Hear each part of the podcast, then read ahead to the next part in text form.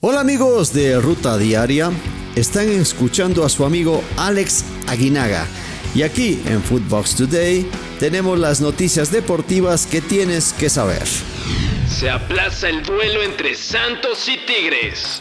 Los casos de COVID-19 en la plantilla de Tigres han obligado a la Liga MX a ponerle una nueva fecha al juego de la jornada 1 entre Santos y los felinos, ya que los regios cuentan con 12 jugadores contagiados y por ello el partido se disputará el 12 de enero.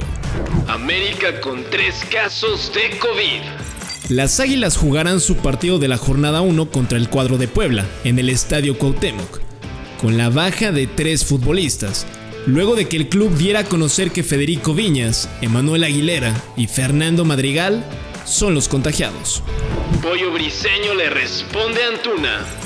El defensa de las Chivas, Antonio Briseño, se dio tiempo de responder a las palabras de Uriel Antuna, donde en TUDN decía que el rebaño no se cuidaba al jugador. Escuchemos al Pollo Briseño. Un muy humilde, muy trabajador, que a veces este, nos pasamos de buena onda.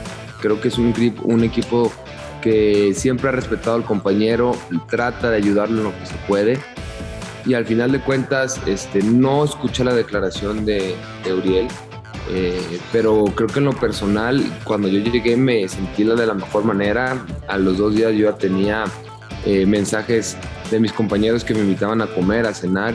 Y creo que ha pasado lo mismo alrededor de todos los jugadores que han llegado, ¿no? Rayados aplaza la presentación de Romo. El conjunto de Rayados tenía contemplado presentar de manera oficial a Luis Romo, pero el flamante refuerzo salió positivo en las pruebas de COVID-19 y deberá esperar para ponerse la playera del conjunto regio.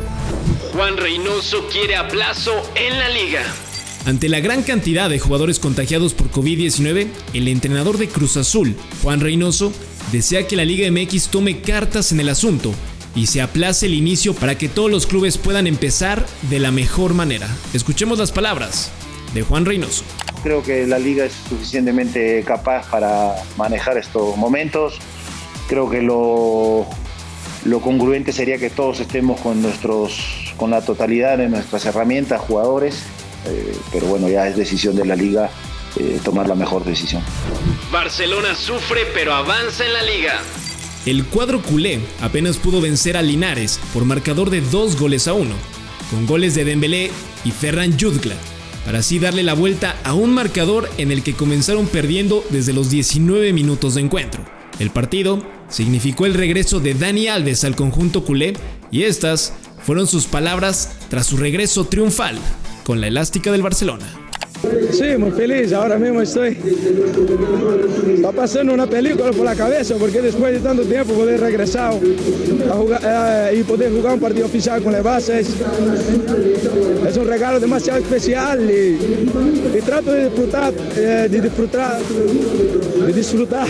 Trato de, ayudar a mis compañeros, de competir con ellos, de sufrir con ellos, de, de ganar con ellos. Es el, el sentimiento que nosotros representamos, es el sentimiento que nosotros defendemos. Real Madrid afianza su pase octavos.